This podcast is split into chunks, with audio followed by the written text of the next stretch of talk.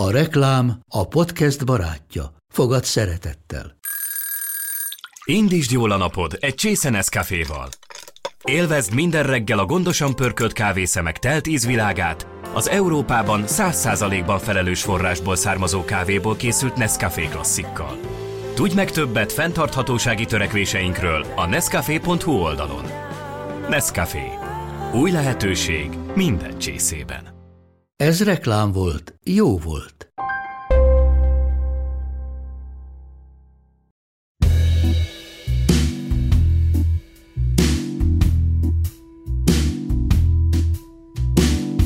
Kissinger a Szovjetunió felbomlása után azt mondta, a hidegháborúnak két vesztese van. Szovjetunió és Franciaország. Talán betudhatjuk ezt egy humorizálásnak is, de akkor is adódik a kérdés, hogy a franciák hogy kerültek egyáltalán ebbe a mondatba.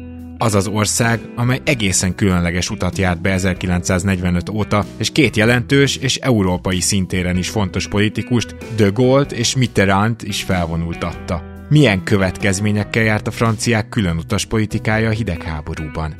Hogyan szedték magukat össze a második világháború után, és hogyan lettek diplomáciai nagyhatalom? Vajon megérthetjük-e a dögóli politika és irány vizsgálatával a mai francia külpolitikát? És főként tényleg vesztese a hidegháborúnak Franciaország?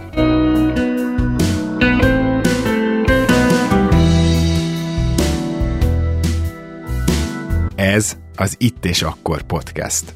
Rédai Gáborral és az idők nagy kalandoraival. Amit mondunk, az történelem.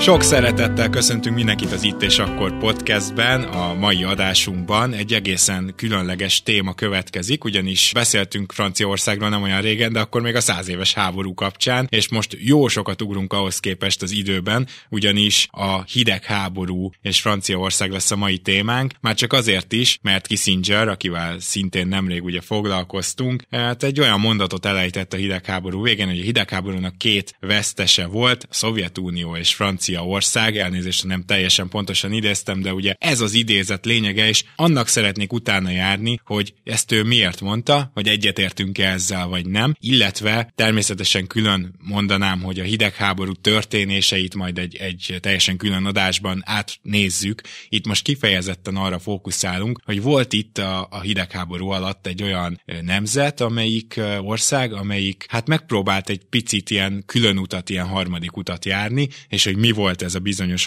harmadik út, és abban a szerencsében van részem és részünk, hogy itt van velem dr. Garadnai Zoltán, a Nemzeti Levéltár országos levéltárának főlevéltárosa és Franciaországgal régóta foglalkozó történész. Szervusz, és köszönöm szépen, hogy elfogadtad a meghívást. Szervusz, köszöntöm a kedves hallgatókat, és nagyon örülök a meghívásnak, hiszen újra alkalom teremtődik arra, hogy ezzel a különleges országról és ennek a országnak a történelméről, történetéről és a sajátos sajátos útjáról beszéljünk, ahogy itt a felkomban is elhangzott. Igen, tehát Kissingernek a mondását mindenki ismeri, csak Bér Védrennek a mondását, aki erre reflektált egyébként, aki azt mondta, hogy Franciaország sose arra törekedett, hogy győztes vagy vesztes legyen, hanem az, hogy az európai nemzetek között együttműködés legyen. A Détentantan kooperáció politika keretén belül, és ennek ugye a kitalálója, illetve megfogalmazója a De Gaulle volt. 1944-45-ben volt először hatalmon, majd ugye tudjuk, hogy 1958-tól 1969-ig, és hát az ötödik köztársaságnak a megalapítója, és ez a sajátos francia útnak a megálmodója, megfogalmazója, tehát De Gaulle nélkül ezt igazából nem is lehetne megérteni, és az ő személyisége, ő politikája, a egyénisége rányomja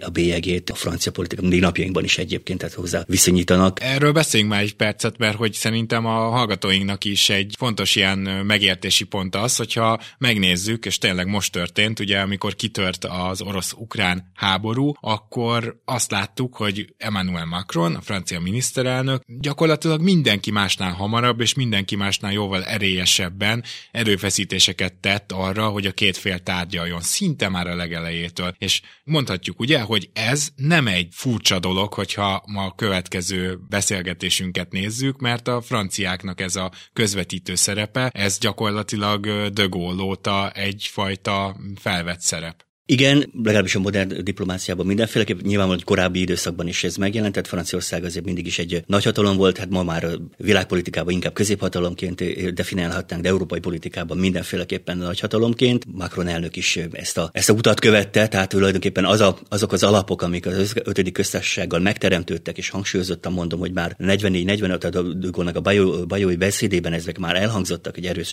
erős elnöki hatalom, a kezében van, és az elnöke kezében van az ország külpolitikájának az irányítása, ez lényegét tekintve nem változott, még hogyha persze már azért eltelt több évtized már ahhoz képest, de, de az, hogy a, a lényegét tekintve, hogy, a, hogy a elnök irányítja a francia külpolitikát, ő határozza a külpolitika irányát, az elnöki adminisztráció, ez nem változott, és az sem változott, hogy egy Franciaországnak létérdeke az, hogy Kelet-Európában egy erős szövetséges legyen jelen esetben ugye Oroszország, ugyanakkor tudni kell, hogy a, a független államok közösségének a megalakulásával, a Szovjetunió szétbomlásával nagyon-nagyon folyamatát követvén nagyon nagy hangsúlyt fektettek arra, hogy a utódállamokkal jó kapcsolatokat építsenek. Ez a, ez a Mitterrandi keleti politikának egyébként a, a folytatása volt. Nem számoltak nyilvánvalóan azzal, hogy 91-ben fölbomlik a Szovjetunió, de ahogy fölbomlott az a fölbomlás folyamata végben, ezekbe az országokba mindenhova nagyköveteket küldenek, fölveszik velük, elismerik őket, hogy a Baltikum ez egy külön kategória, az sose ismerték el a Baltikumnak az elfoglalását, tehát ez volt nekik az erkölcsi alap, ami alapján 90-es évek elején újraépítették a, a kapcsolatokat, de ugyanúgy Belorusszal, még Lukashenko előtti Belorusszal és Ukrajnával, Ukrajna volt a másik nagyon fontos partner. 90-es évek elején, tehát ugye Ukrajna azért atomhatalom volt még abban az időszakban, tehát itt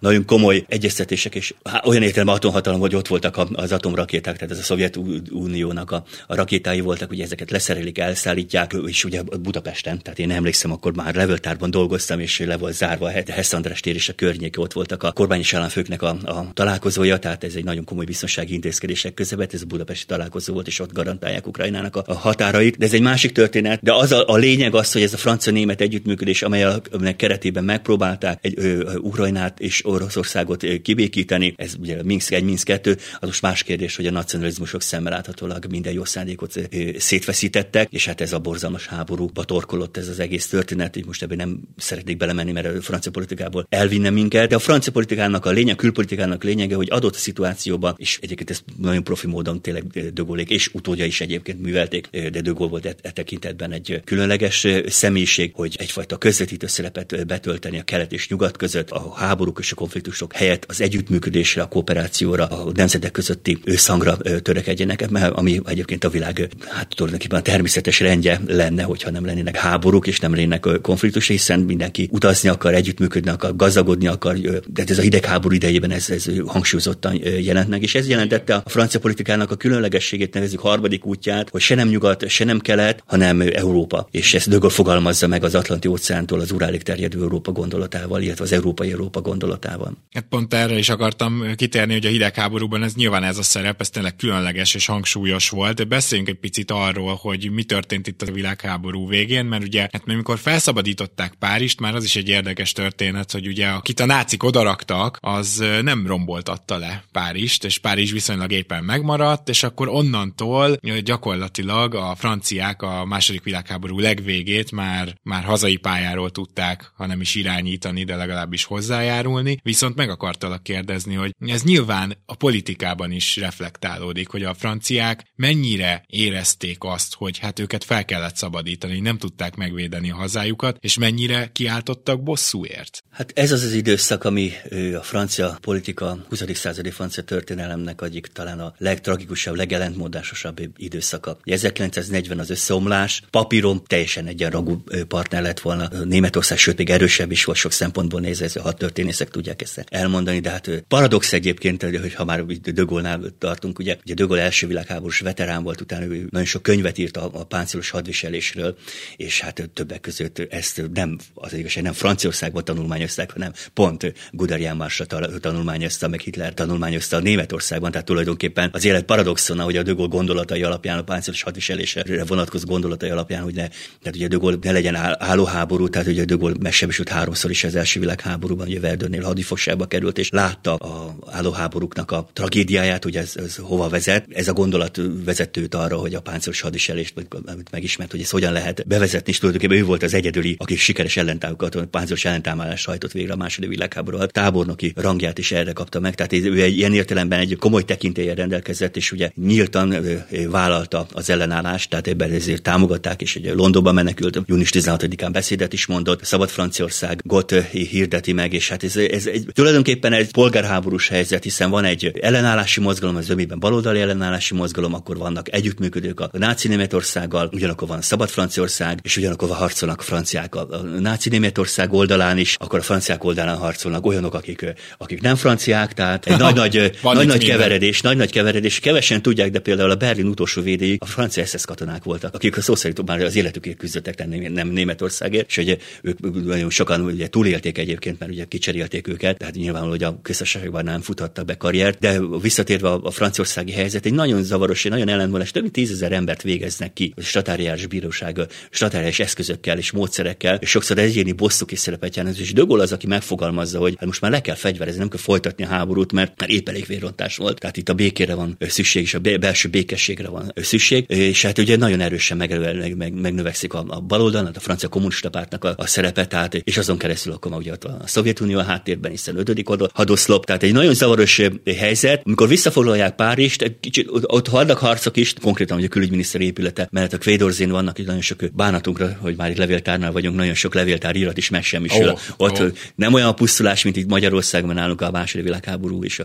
56-ban is ugye, nagyon sok irat, több mint 10 kilométernyi, 12 kilométernyi anyag semmisül meg, de Franciaországban jóval kisebb. Kevesebb ideig is tartanak a harcok, mint nagyjából egy hétig. Igazából ellenmondásos, mert az, aki a Párizsnak, a, ugye az van, hogy Párizs is le kell rombontani, le kell rombolni, tehát Hitler akkor már teljesen be van, és Párizs lerombolására ad utasítást, de hát végül is ezt nem hagyják végre, bár azért a, a francia, a németek is érzik, hogy ennek most már vége van, tehát itt most már nem lesz valójában, itt már nem lesz győzelem, tehát bőven Normandi után vagyunk, már a szövetségesek nyomulnak előre, hát még az Ardeniki csata még nincsen, de, de azért már egyértelmű válik, hogy, hogy Franciaország a győztesek oldalára, a győztes-vesztes oldalára fog kerülni, de hogy végül is, ha mégis a győztesek oldalára került, az azért kellett a Dögolnak a politikai, illetve a diplomáciai készsége, és hát nem kismértékben a rámenőségre, hogy most pestélyesen fogalmazza, hogy azért Franciaországot vissza tudta tenni a nemzetközi kapcsolatok szinterére, és olyan értelemben szó szerint szintér, hiszen a, a Párizsi béketárgyalások is szó szerint Párizsban zajlanak a második világháború utáni béketárgyalások, ugye többek között ugye Magyarországgal is, és hogy 44-ben a szövetséget köt a Szovjetunióval, hát nem egyenrangú, tehát a franciák szerették volna ezt, hogy egyenrangú lenne, azért itt azért a Szovjetunió dominanciája teljesen egyértelmű kelet-közép-európában. Visszatérve Párizsra, volt egy nagy győzelmi felvonulás van, tehát ez nagyon híres, látszik, a Dögol beszéde, hogy bár is megalázták, megtörték, mégis újjászületik, tehát ő a reményt jelenti sok szempontból nézve. Egy ellentmondásos történet az ezzel együtt is, de hát az egész 20. század nem csak Magyarországon, Franciaországban is egy ellenmondásos történet, ez ebben ilyen értelemben közös a, a sorsunk. Az nagyon érdekes, hogy ugye azt gondolná az ember, hogy itt a franciák a németektől nagyon nagy elégtételt kérnek, illetve ugye volt szó Németország felosztásáról, ugye ebbe is franciákat is az elején még belevették, tehát hogy tehát innen gyakorlatilag valahogy eljutunk oda, hogy Franciaország meglehetősen hamar, hamar békét köt Németországgal, hát az NSK-val, de akkor is. Igen, hát nagyon nem ezt akarták, tehát ezt a történetet maradjunk ennyiben, tehát ők, ők a szárvidék, a Rajnavidéknek a elcsatolását, főképp a szárvidék volt itt a, a kérdés, tehát egyrészt, hogy megfoszták Németországot a acéltól és a széntől, plusz akkor hát gyakorlatilag Franciaország éhezett és fázott, tehát neki szénre volt szükségük, és a kezdet kezdetén ők nagyon határozottan ellene vannak. Hogy Németországot a szövetségesek felosztják, ugye ezt tudjuk, és ők, ők a teljes felosztás mellett vannak, és úgy, hogy a szárvidéket a Franciaország irányítsa, tehát a szén és az acél fölött a Franciaország rendelkezzen, tehát és kihúzzák a német nehéziparnak a vasfogát, hogy így, így fogalmazzak, hogy persze ez lehet, hogy kicsit képzavar. Az igazság, hogy senki nem támogatja sem. Az angol szászok még nagyjából, de, de a szovjetek aztán végképp nem. Tehát Molotov többször is megmondja a Bidó francia külügyminiszternek, hogy szó se lehet róla. Tehát, hogyha Egyesült Németország, tehát ők ugye abban gondolkodnak, hogy egyesítjük vagy Németország, de a Szovjetunió ellenőrzése alatt, tehát a nyugatiaknak el, nem elfogadható. Azt tudni kell, hogy a második világháború után francia külpolitikát ugye egy darabig, egy 44 végé, amikor bevonul, akkor ugye ő, ő vál, Gaulle válik ugye a ideiglenes kormánynak a vezetőjévé, ugye Szabad Franciaország vezetőjéként, és 46 elejéig, januárjáig, tehát ez nagyjából egy másfél esztendőig határozza meg személyében a, a francia politikát és a külpolitikát,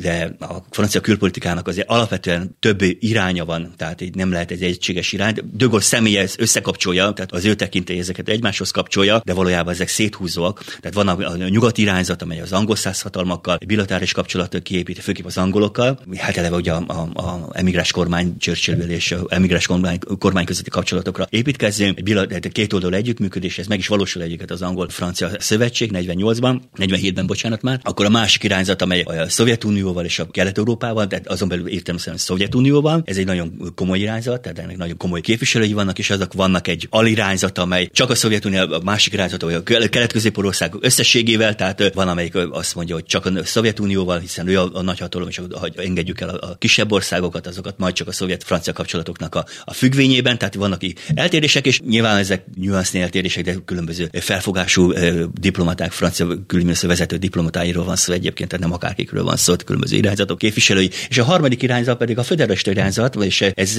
ez ugye Jean Monnet és Robert Schuman által képviselt, főképp Jean Monnet által képviselt irányzat, amelyek a Európai Uniónak az elődje, még nem az Unió, de, de egyfajta együttműködést, multilaterális együttműködést az európai viszonylatban és nemzetközi szintéren, és hát ugye a nemzetközi szintéren ez az irányzat viszel a követője, ugye az ENSZ-nek, a, akik az ENSZ-nek a megerősítését támogatják, ugye ekkor alapítják meg az ENSZ, tehát ők úgy gondolkodnak, hogy a nagy nemzetközi konfliktusokat, multilaterális tárgyalások keretében belül a hatalmak megegyezése révén sikerül majd feloldani. Európai viszonylatban pedig a német-francia együttműködés, ennek a gyökerei egyébként már rögtön a kezdet-kezdetén megjelennek. Tehát egyik oldalon van a bosszúvágy, uh-huh. másik oldalon pedig az együtt, annak a felismerése, hogy előbb-utóbb úgyis együtt kell működni. Tehát is itt a Rajnavidék és a, a Szárvidéknek a sorsa itt a, a, a fő kérdés. És tulajdonképpen a hidegháború erősödése vezeti a Franciaországot arra, hogy, hogy nincs mese, tehát itt, itt választani kell a nyugat vagy a kelet között. Ráadásul van még egy nagyon fontos elem, hogy, és ez pedig a gyarmatbirodalomnak a fölbomlásának a kérdése, vagy illetve a jövőjének a kérdése. 45-ben azonnal elkezdődik az indokínai háború, tehát 45-től egészen 62-ig a Franciaország a gyarmati háborúkkal van elfoglalva. Azért itt eh, jegyezzük már meg, tehát hogy Indokína nem a szomszédban van, tehát ha valaki Indiára és Kínára asszociálna a két szóval, akkor nem jár olyan rossz helyen, bár nem teljesen pontos, de hogy eh, mit kerestek ott a franciák, ott milyen gyarmataik voltak, és miért robbant ki ez a háború? Kicsit bonyolultabb a történet, mert igazából a francia gyarmatbirodalom, két gyarmatbirodalom volt, hogy ezt a témát most tovább folytatjuk. Két gyarmatbirodalom volt. Egyik, ami a Napolón előtti időszak, ez inkább nyugat felé, tehát ez amikor Amerikát, ugye Louisiana, tehát a fél Közép-Amerika, Észak-Amerikának a közése Louisiana, Mississippi, az, azok New Orleans, ugye az, francia gyarmatok voltak föl egészen északon Kanadáig. Tehát hát ezek, Quebec az most is ez ennek most is francia, igen, igen, igen, annak ott még most is egy olyan sajátos francia nyelvet beszélnek, különleges akcentussal, egy ősi araikus francia nyelvnek a, a folytatása. Illetve, ha jól tudom, ennek a maradványa Dél-Amerika északi felében a francia Guyana, ugye? Igen, de az egy másik, az egy másik, igen, az, és, és a lényeg az, hogy Napoleon háborúk után, 1815 után Franciaország rájött, hát kontinentális térben már nem lehetett terjeszkedni, hiszen a Napoleon háborúk ezt pont ezt mutatták, hogy itt, itt nincsen, tehát európai hatalmak közötti megegyezés van, tehát egymás rovására már igazából nem lehet hódítani. Most a Napoleon film az pont most ugye adja ennek a történetnek az aktualitását, bárki megnézheti, még hogyha a történelmi hitelességben azért vannak kérdőjelek, de most nem menjünk bele. És majd a, belemegyünk egyszer. egyszer. majd be lehet menni, vannak szakértők, akik ezt jobban értenek, de lényeg az, hogy a 30-as évektől kezdik el Afrikának a gyarmatosítását Algériával. És végig folyamatosan, tehát délfelé, észak-dél, tehát ez egy nagyon fontos irány a francia politikában, a francia gondolkodásban, geopolitikai gondolkodásban. Ugye Észak-Afrika, ott egészen le, Észak-Nyugat-Afrika, tehát ugye Kelet-Afrika, a francia gyarmat lesz, angol gyarmat lesz, bocsánat, és hát India, India felé, tehát hogy nincs más már, ugye Indiát angolok gyarmatosítják, így az Indokína, tehát a majd Vietnám, Kambodzsa, Laosznak a területe, ez a, ez a rész, ami francia gyarmattá válik, és már háború után azonnal megjelennek a függetlenségi mozgalmak, ott ráadásul nagyon erős japán ellenes mozgalom is van. Ez ezért tudni kell, hogy ezek a, ezek a gyarmatoknak az értelmiség Hosimintől kezdve mindenki Franciaországban tanult, tehát Polpot is Franciaországban tanult. is, igen, erről beszéltünk is Igen, kitűnően, kitűnően tudott franciául, tehát azért a francia hatás, a francia kultúrának a hatása a, a gyarmatokban is megjelenik. És nagyon fontos tényező, amit kell mondani, hogy ahogy az első világháborúban is, ugye a második világháborúban is a gyarmatok adták azt a hátteret, amelyre alapozzá Franciaország ellen tudott állni Németországnak. Az második világháború is megjelenik, tehát a francia hadseregnek jelentős része nem ekte francia, hanem a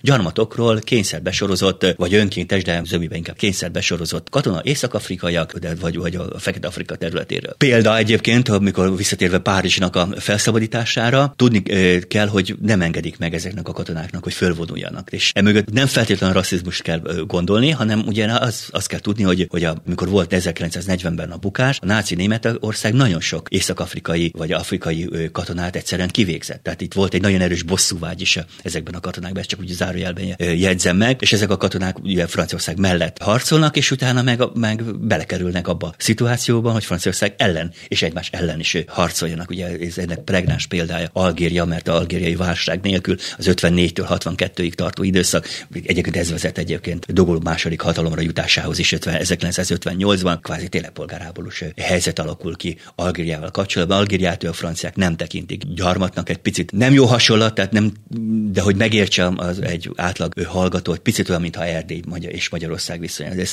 Ó, értem. Tehát ez egy kicsit ilyen egy második haza. Tehát amikor valaki bemegy a Dögol intézetben, és a Dögolnak a dolgozószobájában, volt szerencsére, is vagyok fotózva egyébként ott ülök a íróasztalán, mögötte a térkép a Lamans csatornától egészen Algéria déli határáig mutatja Franciaországot. Tehát ez egy önmagában nagy összefüggő terület lett volna, terület is volt, de hát Algériának a algériai válság megoldása, ami miatt őt hívják vissza a hatalomba.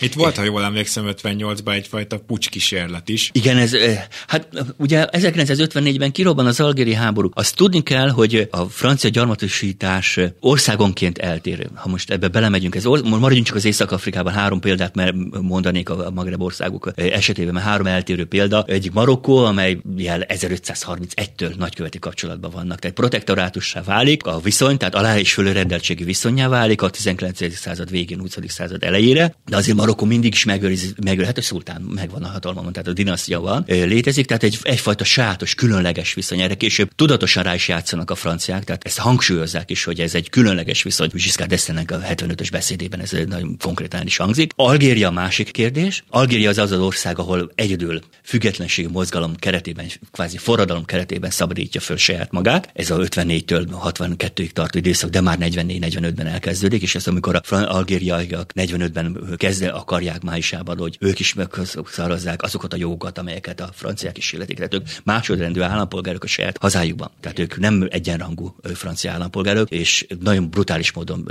leszámolnak ezzel a, ezzel a függetlenségi, illetve egy, egy egyenjogosítási mozgalommal, és ez vezet majd később ahhoz, hogy 54-ben robbanjon a, a háború, illetve a polgárháború, de a franciák elleni függetlenség és, és a polgárháború, mert ez egyben egy algériai polgárháború is. És a harmadik ország a Tunézia, amely megint egy kicsit ilyen protektorátus és viszonyba kerül, tehát nem teljesen olyan, mint Algéria. Algéria én értelme egy kivétel. És az Algériát ugye 1830-tól kezdve kezdik el gyarmatosítani, és a szószoros értelme vérrel és vassal, és ott azért etnikai tisztogatások már a 19. században is voltak, és ezeknek az emléke azért megmaradt. És hát igen, a 20. században, hogy megerősödik a helyi nacionalizmus Marokkóban, Algériában és Tunéziában, ezek oda vezetnek, hogy ezek az országok fokozatosan szabadulnak föl elő. Ugye Marokkó 58-ban, majd Algéria egy, egy háborúnak az eredményeképpen az Eviani szerződés értelmében 1962-ben. De Gaulle visszatérve azért hívják a hatalomra, hogy megoldja. Tehát Algéria maradjon Franciaországé, de De Gaulle fölismeri azt, hogy ez, tehát ez nem lehet és nem tudja tartani. Akkor ő már stratégiában, nagyobb, szélesebb stratégiában gondolkodik, ő akkor már az atomfegyverekben gondolkodik, tehát egy modern Franciaország megteremtésében gondolkodik, és számára már egyértelmű válik az, hogy abban a formában a francia gyarmatbirodalom, ahogy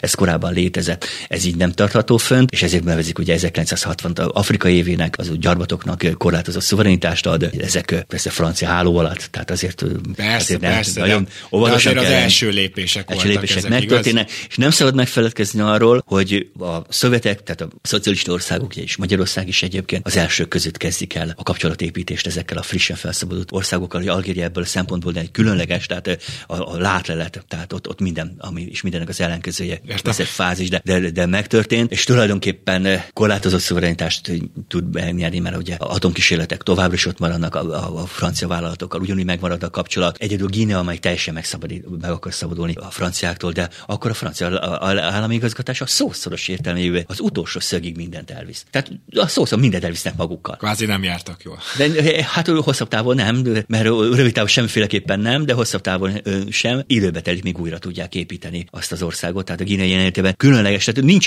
szinte minden gyarmatra ez elmondható. És ami nagyon fontos, és, és ez egy kicsit a mai francia gondolkozás is, hogy megértsük, és nem is akarok, ez jó, jó példa, és talán ezzel a hallgatók jobban is megértik, hogy miért fontos Franciaországnak Afrika, amit mondtam, ennek a történelmi hagyományok, de hát ezek között ásványkincsek. Ezek mögött ott van a, ott van a hatalmas üzleti kapcsolatrendszer. Nem véletlenül, hogy ezt próbálják orosz, főképp a kínaiak egyébként az utóbbi évtizedekben ezt megtörni. Hát, hogyha Algérián voltam Algériában, azért tudom, tehát a utakat építenek, te ki van rakva a hatalmas nagy tábla, hogy a kínai kormány támogatásával. Tehát azért itt van egy erős nyomulás, főképp kínai részről egyébként. De hogy visszatérve, amit, amit akartam mondani, a francia külügyminisztériumban van egy kimondva, kimondhatóan egy rangsor, hogy mely mely országok milyen fontosak Franciaország számára. Igen. Ezt 2009-ben újra definiálták, ez megjelent, tehát ez nem, nem, a, nem titok, tehát ez könyvben is megjelent, tehát ez publikálva lett, és ebben föl vannak sorolva a különböző országok, ki milyen kategóriába esik. Vannak a nagyon szuper, nagy, nagyon-nagyon-nagyon fontosak, tehát ilyen szinten vannak, mint egy Amerikai Egyesült Államok, Nagy-Britannia, Kína, de ott van Szenegál, meg Marokkó is, amit mondtam. Tehát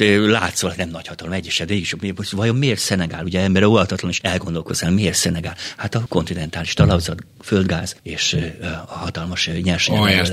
Tehát ezek nagyon fontosak. De Franciaország a megmaradt, mert nem sok gyarmata maradt meg, nem sok területe maradt meg, de a kontinentális talapzatokon keresztül nemzetközi jogi kérdés, ez megint egy másik ö, ö, téma lenne, de ő egy ő valójában tengeri hatalom még mindig, tehát Amerika Egyesült után második nagy tengeri hatalom a világban. Amerikát ugye az teljesen külön kategória, de, de mint tengeri hatalom több millió négyzetkilométernyi tengeri terület fölött rendelkezik joghatósággal a tengeri talapzatnak köszönhetően, és azoknak a nyersanyaga az, ez fontos a Franciaország számára. És ha már itt mondjuk ezt a gondolatot végigvigyem, hogy, hogy a legfontosabb, ugye, hogy mondtam, vannak, akik fontosak, be, ebbe esik bele, tudom, Lengyelország, Szovjet, Oroszország, bocsánat, de ebbe a kategóriába, ennek az alkategóriában Magyarország, az összes kelet ország egyébként. Egyedül Moldova nem. Ő van a, a futottak még kategóriájában, ahol a francia jelenlét fontos, de nem kiemelten. Tehát, hogy ott kell lennie Franciaországnak. De mondom, elő Kelet-Európában Moldova egyedül ebben van ebben a kategóriában, minden más ország egyenrangú szinten van, más lengyelekkel, magyar, oroszokkal egyébként, értelemszerűen az utódállamokkal és a szovjet utódállamaival. Tehát ilyen értelemben Magyarország nincs rossz helyzetben, de alapvetően az határozza meg a francia politikának az irányát, hogy ők nekik milyen érdekeik fűződnek ahhoz a régióhoz, a kulturális, gazdasági, kereskedelmi tekintetben, és itt nyilvánvalóan szerepet játszik a történelem, szerepet játszanak a történelmi hagyományok, a gyarmatosításnak az örössége, illetve az, hogy a, a francia tekintét, jelenlétet hogyan tudják erősíteni. A beszélgetés kezdetén mondtam, hogy európai viszonylatban nagyhatalom, de világviszonylatban inkább egy, inkább egy erős középhatalomként lehet definiálni Franciaországot. És ez egyébként meg itt visszatérve a, a hősünkhöz, ezért nem kismértékben egyébként De Gaulle-nak köszönhető a Gaulle Beszéljünk is egyébként Gaulle, mert ugye visszahívták, oké, okay, és aztán ott volt egy körülbelül tíz év, amíg ő diktált, de itt azért egészen elképesztő szerintem ma már kevesek által ismert dolgok történtek, például, hogy kiléptek a NATO-ból, ami, ami most így elég furcsán hangzik, azt hiszem utólag. Igen, a NATO katonai szervezetéből léptek ki. Ebben már visszanyúlik, mert azt azért tudni kell, hogy ahogy hatalomra jut, Franciaország 49-től a NATO-nak az integrás részévé válik. Tehát értelemszerű. Ez, ez értelemszerű, ahogy mondtam is, hogy választani kellett nyugat és a kelet között, és igazából nem volt más választásuk. Tehát a szovjetekkel, nem, tehát azzal a Szovjetunióval, Sztálini Szovjetunióval nem lehetett.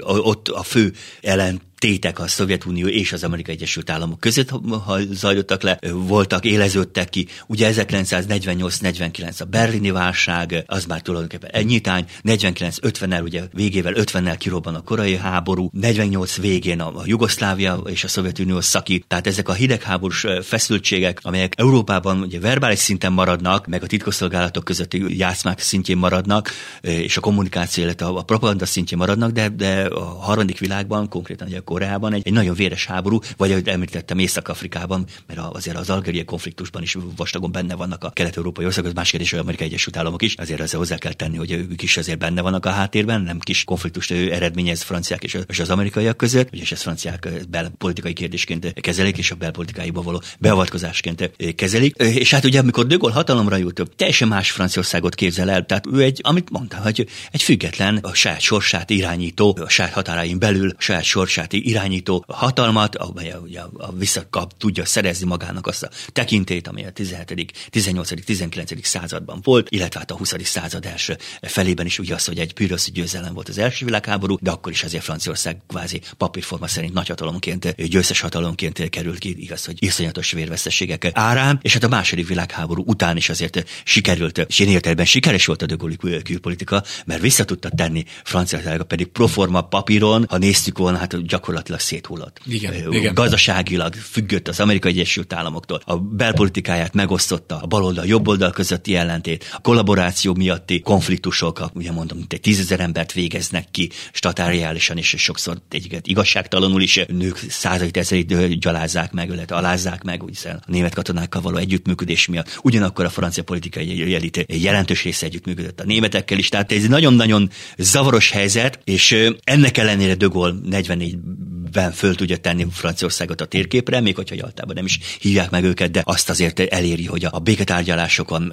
Franciaország is részt vehet, azzal, hogy majd csak az olasz, mert az érinti őket leginkább az olasz-francia béketárgyalásokhoz szólhat majd hozzá, ott van neki jogosultság, összeshez hozzászólnak egyébként. Tehát nem tartják be, tehát azért annál ők profibbak. Sajnos számunkra ez nem sikeres, mert ugye Magyarországot ilyen elengedik, tehát nem állnak ki magyar, ugye a magyar politikai elit reménykedik abban, hogy egy igazságos békerendezés lesz, de hát a Bidó elnök meg is mondja, hogy nem számíthatnak Franciaországról. Tehát elengedik Magyarországot, tehát hiába van egy újrakezdés, de ez most egy másik, az a magyar-francia kapcsolatok témaköréhez tartozna. És ez a hidegháború alatt mindenki, tehát nem volt választási lehetőség, nyugat vagy kelet, ami igazából változást eredményez 56, nem a magyarországi forradalom, hanem a szuezi válság, és, a, és az algériai válság, ezek azért egymáshoz kapcsolódnak, az, hogy, hogy Franciaország egyre inkább belesüllyed abba az algériai válságba, ami mondom, mondottam volt ez egy polgárháború, algériai francia háború, de egyben egy polgárháború, tehát egy nagyon zavaros, nagyon ellentmondásos és nagyon tragikus helyzet. Tehát nekem az algériai nagykövet mondta, tárgyalások voltak ugye a levéltárközi együttműködés kereteiről, mert most egyébként zajlik is, de ez most ez megint más, ez megint más téma lenne. Ő mondta, hogy annyi ember halt meg az a, a algéri háború alatt, hogy a testeket letennék, akkor köbbe tudnak rakni Algériának a határát. Tehát, oh. tehát most vagy igaz, vagy nem, de az biztos, hogy itt, több százezer ember Erre kellett meg. reagálni a De Gaulle-nak gyakorlatilag, hogy ebbe nem süllyedhet tovább bele Franciaország, és ez motiválta őt erre a ez harmadik és, és, és ebből ki kell ebből a posványból. Még ő az, aki megmondja Kennedynek, amikor kivonulnak ugye 54-ben Indokinából, hogy megint visszacsatoljak, mert utána 60-as évek elején megmondja Kennedynek 60-ban, hogy bele fognak süllyedni a mocsárba, ott majd Indokinában. És az amerikai is belesüllyednek a mocsárba. Ajaj. Tehát nem is kicsit, hanem nagyon, még hosszabb ideig is belesüllyednek, tehát ugye ez ugye megint egy másik téma lenne, de ő ebből ki akar szakadni, tudja azt, hogy az ország függetlenségét, az úgy, tehát meg kell szabadulni ettől a tehertől. Látszólag ő, hogy mondja, apró példa, talán nem is, tehát egy történész vagy egy levéltáros számára mond valamit, hogyha valaki megnézi, kutattam az elnöki levéltár anyagban, azért tudom. Hogy az elnöki levéltárnak az anyagát nézzük, 1958-tól 62-ig, ugye 58-ban őt azért hívják hatalomra, tehát neki óriási tekintélye van, azt azért tudni kell. Tehát a második világháború hőse, nem? A második világháború hőse, első világháborúnak is a hőse, ő az, aki a június 16-a embere, aki megfogalmaz, hogy Franciaország ugyan elveszítette a csatát, de a háborút nem veszíti el, Franciaország örök, és, és harcolni kell a szabad Franciaországért, tehát ő emblematikus figura. Akkor 44-45-ben, 46 elejéig ugye Franciaország vezetője, tulajdonképpen én meggyőződésem, hogy ha ő nem ő, akkor könnyen lehetséges, hogy egy, egy ilyen Görögországhoz hasonló polgárháborús helyzet alakul ki Aha. Franciaországban. Ez az én véleményem, nyilván ezzel, ezzel lehet vitatkozni, de mindenféleképpen az ő tekintélye szükséges volt ahhoz, hogy ott Franciaországot abban a nagyon nehéz helyzetben átvezesse, és az utódja is egyébként az ő politikáját folytatják. Az más kérdés, hogy amit mondtam, hogy a hidegháború realitásaival szemben, ő még Dögolnak nem kellett 46 elejéig, de már a 46 után, 47, főképp 47-ben, a békeszerződés megkötése után már azért szembesülnek, vagy és a prágai pucs 48 elején, utána meg a, a, a berlini válság, tehát ezek már mind-mind a hidegháborús feszültség irányába mutatnak, akkor a nyugati szövetség és a keleti szövetség közötti feszültség, és ő utána ugye kimarad a politikából, tehát a negyedik köztársaság belpolitikai, van egy politikai mozgalma, de ténylegesen nem amortizálódik. Egy munka. Ő írja a háborús emlékiratait. Akkor gyakorlatilag ezért mondhatjuk azt, hogy az ötödik köztársaság az akkor de Gaulle kezdődik 62-ben, mert talán... 58-ban a... hívják, 62-ben, ez egy külön történet, mert 58-ban tulajdonképpen diktátori hatalmat kap. Tehát ez, ez, ez, a parlament adja neki. Meg is vádolják, hogy ő most diktátori pozícióra töresz, és akkor mondja, szó szerint ezt mondja a beszél, hogy ne vicceljem, 67 éves ő nem, nem vágyik ő diktátori karrierre. Ő egyszerűen rendet akar tenni, nem szó szerint idézem, de, de hogy nem vágyom diktátori karrierre, ez elhangzik. Ő elengedi Algériát, tehát ő azt mondja, hogy megértettem önöket, de hát ezt mindenki vagy ki hogy értelmezi, de hát 58 és 62 között elengedi Algériát, tehát arról szólnak a tárgyalások, a evieni tárgyalások a háttérben, hogy hogyan tudja Algéria korlátozott szuverenitását megőrizni. És ami itt igazából a tragédia az, hogy rengetegen elhagyják Algériát, tehát akik ott gyarmatosítják, akik a Franciaországból oda települnek, a telepesek, ezeket nevezik fekete lábúaknak, az életüket féltik, és tényleg nagyon sok, több százezer ember elmenekül. De ami érdekes, hogy ma is, ha mondjuk az algériai foci válogatottat megnézi az ember, akkor ott rengeteg olyan arcot talál, aki inkább francia, mint algír. Persze, hát ez teljesen tehát maradtak ott. Tehát, tehát egyik legnagyobb, köz, a marokkói mellett az algériai a másik legnagyobb közösség, ami Franciaországban él. Tehát ez egy, ezek együtt élnek, tehát persze vannak, ugye főképp a média hajlamos föl, nyilván vannak őrültek, nyilván vannak fanatikusok, ez kár lenne tagadni, de az is ténykérdés, hogy történelmi múltból fakadóan együttélés is van. És mind a két országban akkor gyakorlatilag, tehát Algériában is látunk ugye franciásabb arcokat, Franciaországban is látunk algír arcokat, tehát ez az érdekes ilyen. Igen, hát azért, az, azért Algéria az egy különleges, ott, ott nagyon komoly emlékezett politikai háború is zajlik, tehát ez, ez nagyon ellenmondásos, maradjunk annyiban. Nagyon erős a franciákkal szembeni hivatalos politikai ellenszem, de, de ugyanakkor meg igazából a modern Algériát azért akár is tetszik a francia kultúra alapján teremtették meg.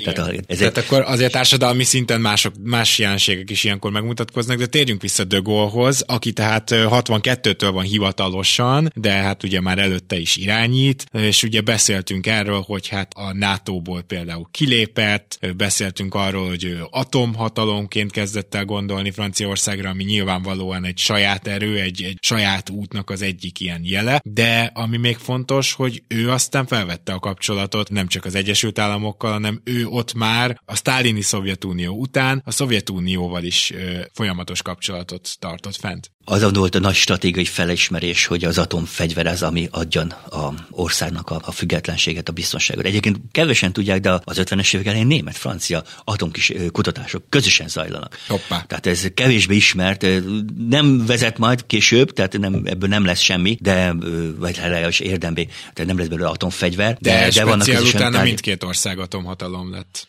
Hát a németek azért nem, de, de ők azért az amerikai védőernyőn keretén belül, tehát ott az, nekik az amerikai adják a, a védőernyőt. A franciáknak önálló atomfegyverük van, és, és az atomipari kutatások azok azóta is. Tehát ez a francia... Hát ugye Franciaországban nem tudom, hogy azt hiszem egy országra jutó, vagy, vagy négyzetkilométerre jutó atomerőművekbe talán vezetik. Igen, hát egyik legnagyobb hogy... számban van náluk. És lényeg az, hogy egyik oldalról, tehát hogy Nyugat-Európában lássák azt, hogy ők önállótat, tehát 58-ban kivonják, a, azzal kezdi, ez egy fokozatos lépés, 58-ban kivonják a földközi tengeri flottát a NATO ellenőrzés alá, tehát francia ellenőrzés alá teszik, tehát nem közös, hanem francia ellenőrzés alá teszik, és 66-ban, mikor már ugye kifeszülnek az indulatok, részben az Európai Unió jövője kapcsán, részben a NATO jövője kapcsán, ő, akkor mondják azt, hogy akkor kivonulnak a, a NATO-nak a katonai szervezetében, tehát a politikai szervezetében benne maradnak. Az a szerencsé Franciaországnak, hogy tulajdonképpen jó helyen van, tehát földre az értelemben szükség van rá, tehát nem lehet kikerülni. Tehát a frontvonal Nyugat-Németországnak a keleti hat határa. Tehát azért tudjuk, hogy hidegháború kellős közepén vagyunk 66-ban. Amerikaiak vastagon benne vannak már Vietnámban, tehát kisebb gondjuk is nagyobb annál. És hát egyszerűen egy olyan időszak van. Kubai válság után vagyunk, 62 után vagyunk, 62-63. 63-ban a franciák kiegyeznek a németekkel. Ugye ez az Elizé szerződés, ami nem úgy valósul meg, hogy a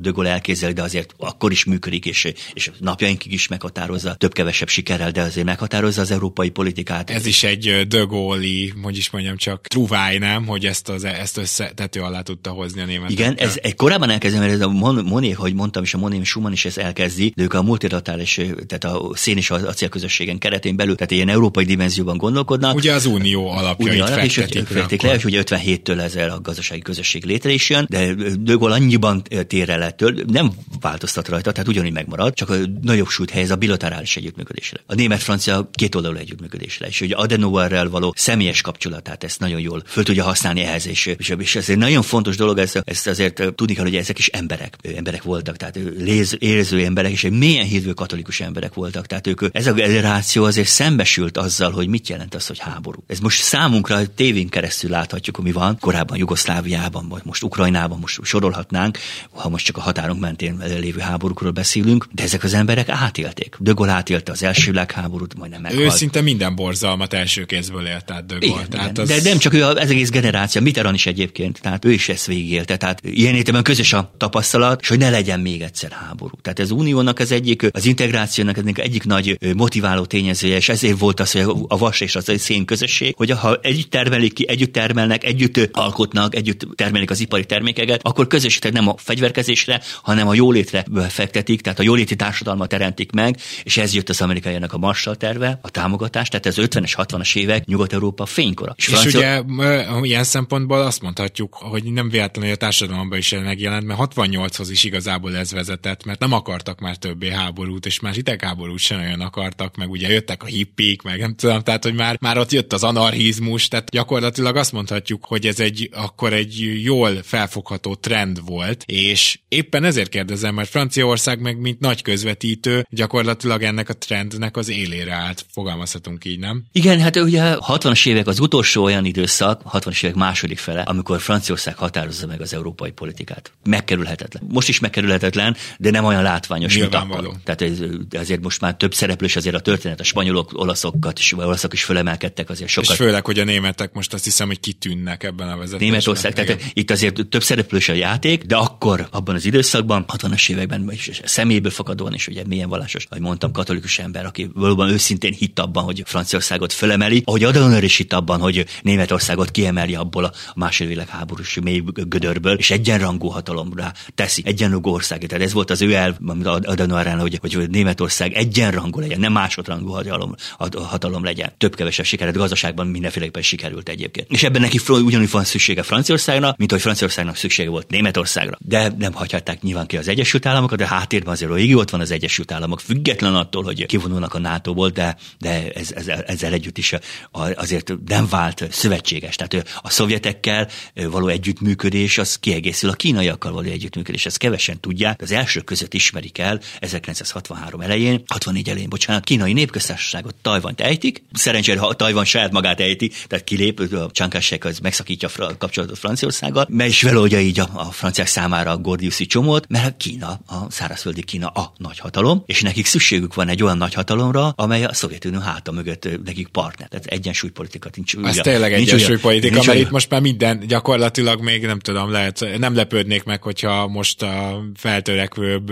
lehet, hogy jövendőbeli nagyhatalmak, mint tudom, Argentina, Brazíliával és a franciák tartanák legjobban a kapcsolatot ezek alapján már. Mert most akkor igen. Tehát a Latin Amerika, ha már most egy, egy kanyar, megint egy kicsit elkanyarodtunk, de egy hatalmas nagy piac Franciaország számára, egyébként de megint de Gaulle-nál kezdődött el. Ő neki van egy nagy latin-amerikai útja, és kezdje el a kapcsolatépítést. Tehát mondom, mondom, a modern Franciaországot, és a 21. század elejé Franciaországot, és 20. század második felének, 21. század első felének, negyedének Franciaországot nem lehet megérteni a 60-as évek, és azokon konkrétan de Gaulle külpolitikáján nélkül, mert ez alapozza meg. Erre alapozódik majd a későbbiekben minden. Hangsúlyok eltérhetnek, de erre alapozódik. És mondjuk Latin Amerika csak annyi, hogy hát Latin Amerika, hát latin, a nyelven, és ezek a számukra a francia nyelv az nem olyan bonyolult.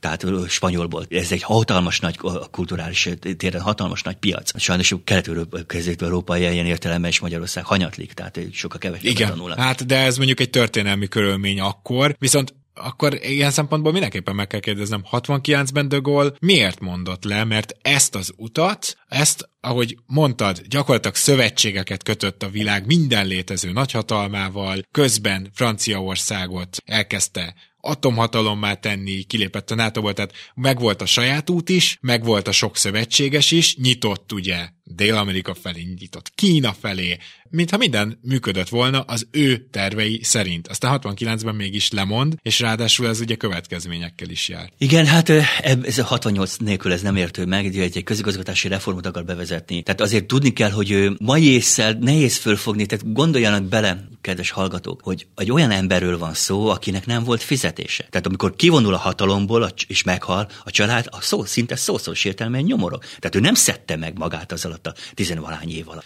De, tehát ő, ő, ő valóban őszintén, mély meggyőződéssel hit abban, hogy Franciaországot föl kell emelnie. Tehát ő egy nagyon erős küldetés tudata volt. Ez egy keresztény hagyomány, meg családi hagyomány, most hogy Dögol személyiségét külön lehetne podcastot Igen, tartani, hogy, hogy, hogy, hogy megértsük azt, hogy ő miért egy különleges karakter. És akkor 68-ban voltak a diáklázadások Párizsban. Diáklázadások, és annak a kezelésével van a, a párton belül is konfliktusok, tehát ott azért házon belüli konfliktusok is vannak, vannak, de ő azt teszi függővé, hogy ha megszavazzák a önkormányzat decentralizálásról szóló törvényjavaslatot, hogy megszavazzák a franciákkal, akkor, akkor oké, okay, tehát megy tovább, ha nem, akkor lemond. Tehát ő ez összekapcsolja a kettőt egymásra, 76 éves, tehát ő azért már idős emberről, azért egy idős emberről van szó, és ő egyszerűen utána azt mondja, hogy ő lemond. Tehát ő bizonyos értelemben bele is fáradt a hatalomba, ténykérdés, és bizonyos értelemben Franciaország ő bele is belefáradt. Tehát azért tudni kell, hogy ő azért, ahogy mondtam, persze egy kiemelkedő személyiség, de annak a generációnak, aki akkor volt 20 éves, hát tudom, mert beszéltem akkori franciákkal, akik akkor voltak fiatalok, és megmondták, hogy ők a szabadságra váltak. Tehát, hogy, hogy, hogy, ő mondta nekem, a, a, hát most már nyugdíjas és a barátomnak, ismerősömnek az édesapja, hogy elege volt az, hogy éppen befejezte a katonai szolgálatot, elment volna a gyárba dolgozni, és ugyanolyan militáns szemléletben kellett dolgoznia, vagy ugyanúgy a nőket nem tekintették kvázi egyenrangúnak. Aha. Tehát uh, itt azért van egy ilyen, ilyen oldal is. Akkor az, hogy, hogy a diáklázadások, a, a hölgy, a világ középpontja azért a, a hölgyek, hogy nem lehetett fölmenni a fiúknak a, a kollégiumba, pláne még ott aludni. És akkor hát ebből ment a izé, hogy hát mégis Persze, tehát ugye ezt a szexuális vadalomnak az előfutáraként is tekintik a 68-as mozgalmakat. Tehát ez, ez, ez a, és persze egy kicsi iróniával a Coca-Cola generációnak a lázadása, de az akkor is tulajdonképp azért lázadnak föl, mert sikeres Franciaország. Fejlődik, tehát gondoljanak bele, persze ez kellett a vietnámi háború is, de hát megelőzik már 70-es évek végére, már Amerikai Egyesült Államoknál egy szinten vannak. Mondom, be, be szerepet játszik az a vietnámi háború, az a rengeteg energiát, meg forrást elvisz az amerikaiaknak, de utolér angolokat. Tehát... Valójában De Gaulle volt a válságmenedzser, aki kivezette az ország, de minden ilyen válságmenedzsernek az a sorsa, hogy amikor ugye a sikerek megvannak, és tényleg kivezette az országot ebből, meg új utat adott, akkor már kell valaki, aki ezt az új utat megtestesíti, reprezentálja. De szerintem nagyon érdekes az, hogy én, én azt olvastam, hogy egészen Mitterrandig, bocsánat, valószínűleg lemészároltam a nevét, nem jó a francia kiejtésem, de szóval egészen Mitterrandig azért itt Franciaország, amikor De Gaulle lemond, akkor utána hát egy picit a De Gaulle politikát ugyan folytatta, de azért visszakozott pár dologban, mondhatjuk hát, ezt? Hát a Európa, az integrációs. Mitterrand és De Gaulle és Pompidou nagyjából az, ugyanaz. Tehát ez a 58-tól 74-ig tartó időszak, az nagyjából egy, egy korszak.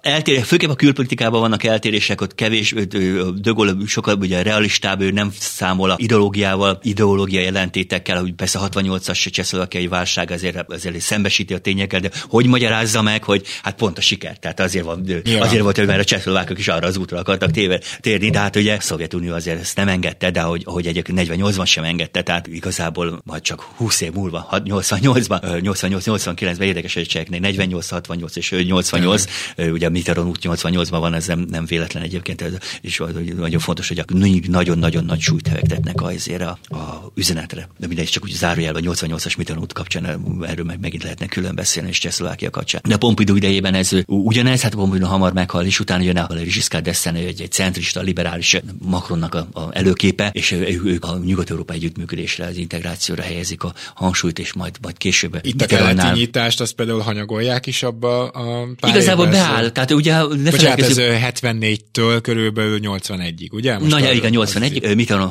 hatalomra jutásáig, ne feledkezzük, ez a hidegháborúnak az az időszaka 74-75-től, amikor a Helsinki majd aláírják, a fő konfliktus, a kelet-nyugati konfliktus, tehát a német-keleti határoknak a kérdése rendeződik, Németország elfogadja az Oder-Neisse határt, Németország is elkezdje a maga keleti politikáját, tehát itt szó sincs arról, hogy a franciák ezt engedték volt, tehát hogy, hogy megelőzik.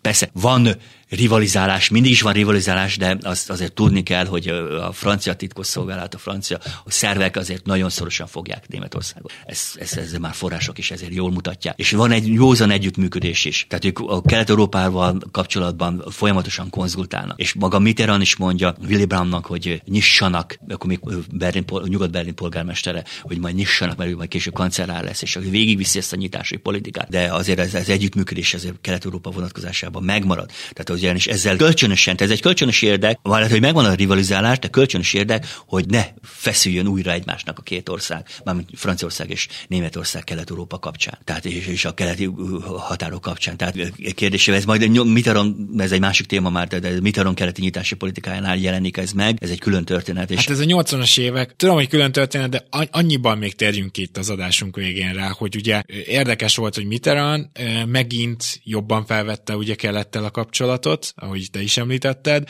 viszont ő gyakorlatilag azt akarta, hogy a hidegháború, ami lecsengőben volt, ne robbanjon újra ki, lehet, hogy nem pontosan fogalmazok, de ő úgy érezte, hogy itt a Szovjetunió és az Egyesült Államok az meg maradni fog jó darabig. Ezt az egy dolgot nem látta előre, ugye, hogy hamarosan jön a perestroika. Igen, de senki sem látta.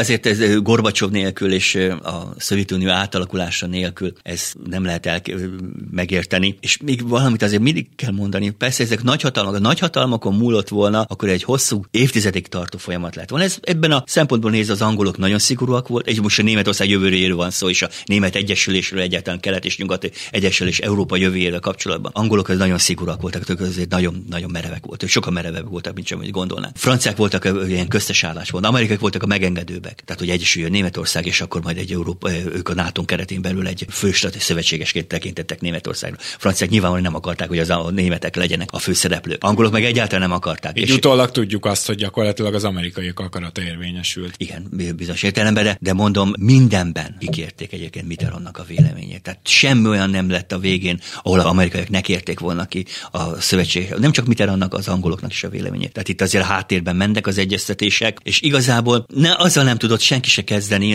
nehéz megfogalmazni, de tényleg az életben vannak olyan szituációk, és ez vonatkozik a történelmi eseményekre, és amikor annyira fölgyorsulnak az események, annyira sok minden történik, és annyira elszabadulnak a, az érzések, jelen esetben a Berlin fal leomlása, az, hogy, hogy a, a kelet-európai embereknek, kelet embereknek és az orosz embereknek a, a szabadságvágya, az, hogy letörni a kommunizmus, kiszabadulni a, a kommunizmus, úgy élni, ahogy a nyugat-európaiak élnek, szabadon utazni. Az a, annak a generációnak, mi én vagyunk, ez, én vagyok, hát ezek óriási dolgok. Tehát akik utánunk jönnek a mai 20 és gondolják, hogy hát útlevél, oda megyek, hogy Schengen, oda megyek, ahova akarok. Persze. Azt csinálok, amit akarok, azt mondok, amit akarok. Lehet persze mondani, a poli- persze sok mindent lehet mondani, de azért összességében nézve az Európai Uniónak az elmúlt 30 esztendeje rendszerváltozási időszakától napjaink az egy ilyen értelmes sikertörténet, főképp a fiatalok számára. Igen, tehát itt ugye sokszor meg is fogalmazódik, hogy a, olyan régóta van jólétben nyugat-európai és most már közép-európai társadalom is, hogy most már a háborút nem tudjuk ugyanúgy,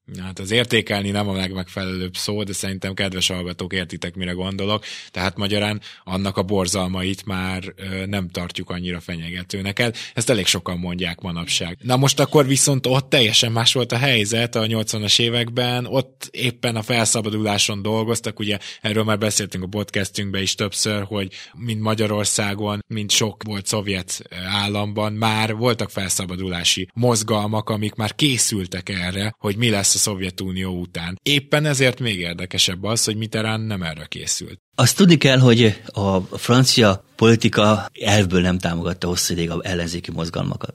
Majd a Karta 77, ami fölnyitja Párizsban a szemeket, és ugye itt a csehszlovák, szláv lobby, ami nagyon sok emigráns, ugye 68 után nagyon sokan emigrálnak, lengyelektől is, de Csehszlovákiából is. Franciaországban? Franciaországban. Tehát Franciaország egy, egy Párizs ugye egy, egy viszonyítási pont, tehát nem csak a magyar kultúrában, hanem, hanem az összes kelet középor és Balkánon is, tehát mindenhol. Tehát ez, ez, ez kevésbé ismert, de csak egy nagyon pici példa, hogy hát albán értelmiség az tökéletesen beszél francia, mindenki francia iskolában tanult. Nem gondolná ezen, hogy Albánia lehet egy kicsi, jelentéktelen, 60 ban írás. Nekik az a francia, meg svájci vonal, ez, ez az albánoknak ez, ez nagyon erős, tehát nagyon erős. Tehát ez, és, és, és Franciaországban tanult, Enver Hodzsa is kitűnően tudott franciául. Ugye nem csak Polpot, de nagyon sokan, de hát maradjunk ennyiben. Nem is beszél a románokról, a bulgárokról, a lengyelekről, lehet, hogy mondja, Magyarországon is másképpen alakultak a dolgok, de azért vigyázó szemüket azért a magyar értelmiség hosszú ideig Párizs Párizsról is vetette. 20. század egy másik történet, az már egy másik szakasz, ugye Trianonnak a hatása, de ez, ez egy másik történet. Visszatérve a 80-as évek végére, Franciaország 88-ban nyit Kelet-Európa, mert egy újabb nyitási politika, és igazából azt, azt folytatják, amit korábban elkezdtek. Tehát itt a 60-es években a nagy kedvenc egyébként Lengyelország egészen 81-es válságig. Lengyelország a nagy kedvenc, de hát úgy Lengyelország összeomlik. A gazdasági problémák, a belpolitikai feszültség, és nagyon hosszú ideig a franciák egészen 85, 85-ben fogadják, de csak úgy nagyon szörmentén Jaruzelszkit, de csak úgy, hogy megáll New Yorkból, Varsóba, és akkor a repülőtéren egy picit egy egyeztetnek. Tehát nem, nem hivatalos Tehát ők nagyon szigorúan ragaszkodnak ahhoz, hogy amíg nincsenek a politikai fogja kiengedve, addig nincs, nincs megegyezés. Ugyanígy, mint Magyarország 56 után. Tehát ez nagyon hasonló a szituáció, és hát majd később persze nyitás van, tehát ott is kezdődik 80, 88-ban, csehszlovákokkal kezdenek, lengyelekkel folytatják 89-ben már a két választási forduló között, ugye Mitterrand kétszer jön Magyarországra, először ugye 82-ben, utána meg 90-ben, Romániában majd csak a, a változások után megy, a, a forradalom után megy, és a 90-es évek elején, 94-ben pedig a balti államokat látogatja végig. Tehát egy, egy nagyon komoly újrakezdés van, de ez a forrásokból is egyébként nagyon jól látszik. Tehát ők akkor áthelyezik a hangsúlyt a gazdasági kapcsolatokra, áthelyezik a hangsúlyt a, a integrációs együttműködésre, a biztonsági kérdésekre, új egységes Európának a megteremtésére. Igen, és éppen ezért érdekes, és az adásunk végén itt az utolsó kérdés, hogy igaza volt-e szerinted, abszolút csak a véleményedre vagyok kíváncsi, nyilván ezt nem kell de facto mondani, hogy, hogy igaza volt-e Kissingernek azzal, hogy a Szovjetunió mellett Franciaország is vesztese a hidegháborúnak, mert mind abból, amit elmondtál, nekem úgy tűnik, hogy itt igazából Franciaország egy nagyon rövid időre a Gaulle utat, ha nem is elhagyta, de, de mondjuk egy kicsit takarékra rakta, de alapvetően Gaulle, meg Mitterrand ezt a politikát, amiben Európa van, és nem csak Amerika, és nem csak a Szovjetunió, majd később Oroszország, ezt az utat, ezt konzisztensen képviselte. Akkor, akkor ő most vesztes?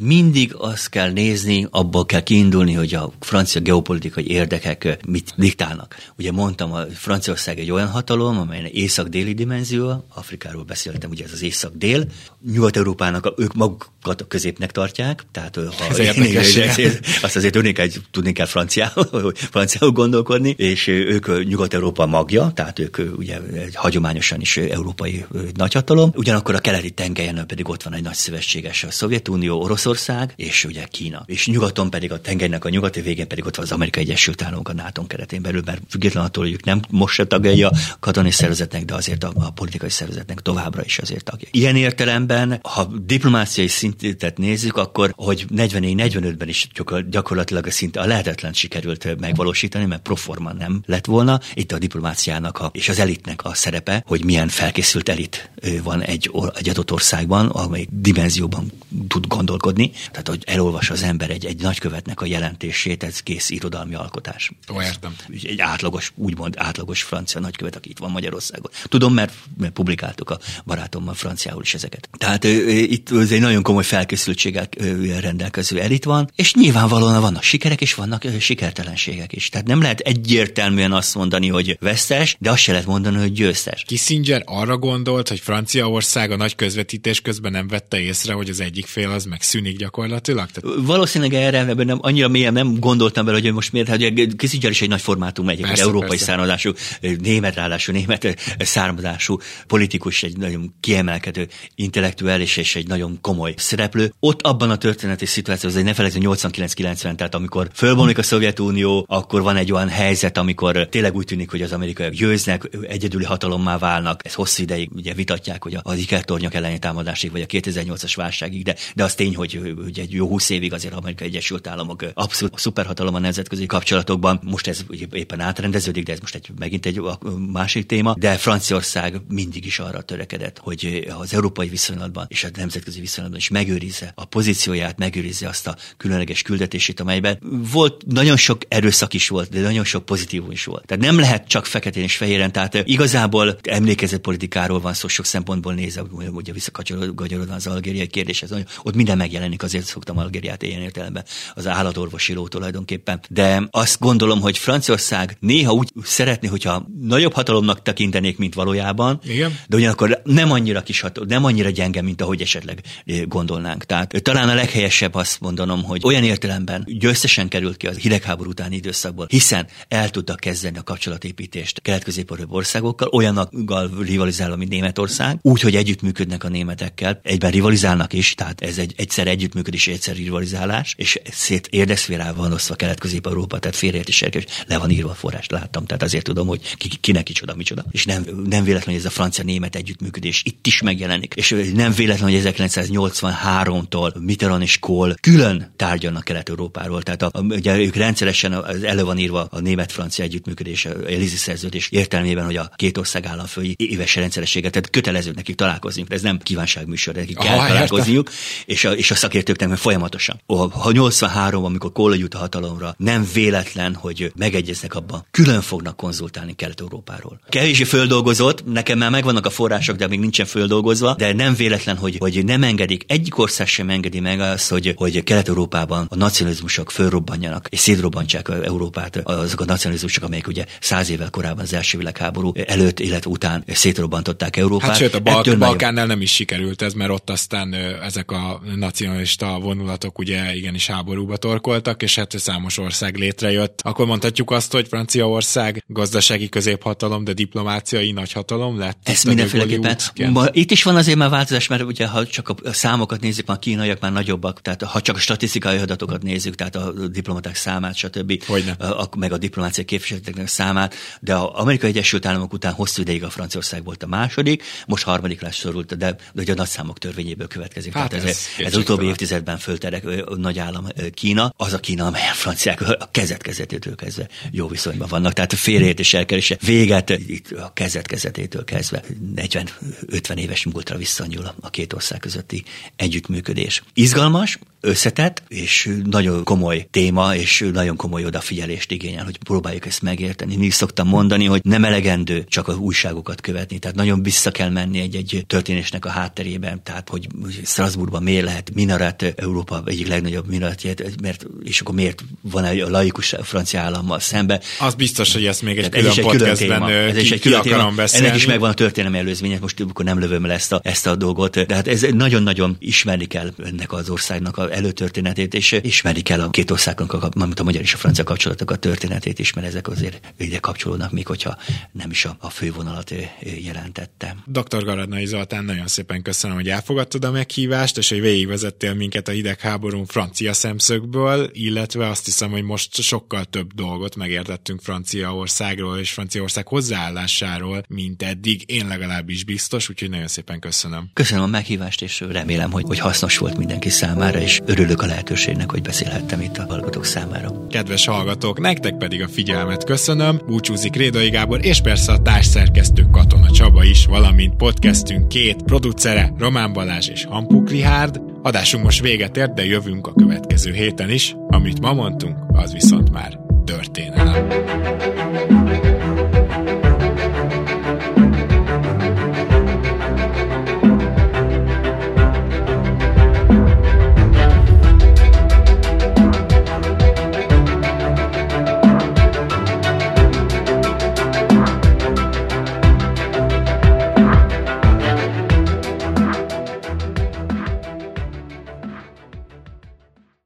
Ha más podcastekre is kíváncsi vagy, hallgassd meg a Béton műsor ajánlóját. El tudod képzelni, hogy a podcastet, amit éppen most hallgattál, fél év múlva már a mesterséges intelligencia generálja? Mi sem. De ha érdekel, eljött már a gépek lázadása. Hallgass bele az Embertelen podcastbe. Orsós Lajos vagyok, a műsor házigazdája. Egyelőre még élőben. Egyelőre. Fedezzük fel együtt, hogyan ismerkedik, randizik, mesél és vitatkozik Betty és Péter, két teljesen mesterséges intelligencia. Lajos, a podcast címét mond még egyszer, Léci. Oké. Okay. Embertelen podcast. Ez egy Béton Podcast.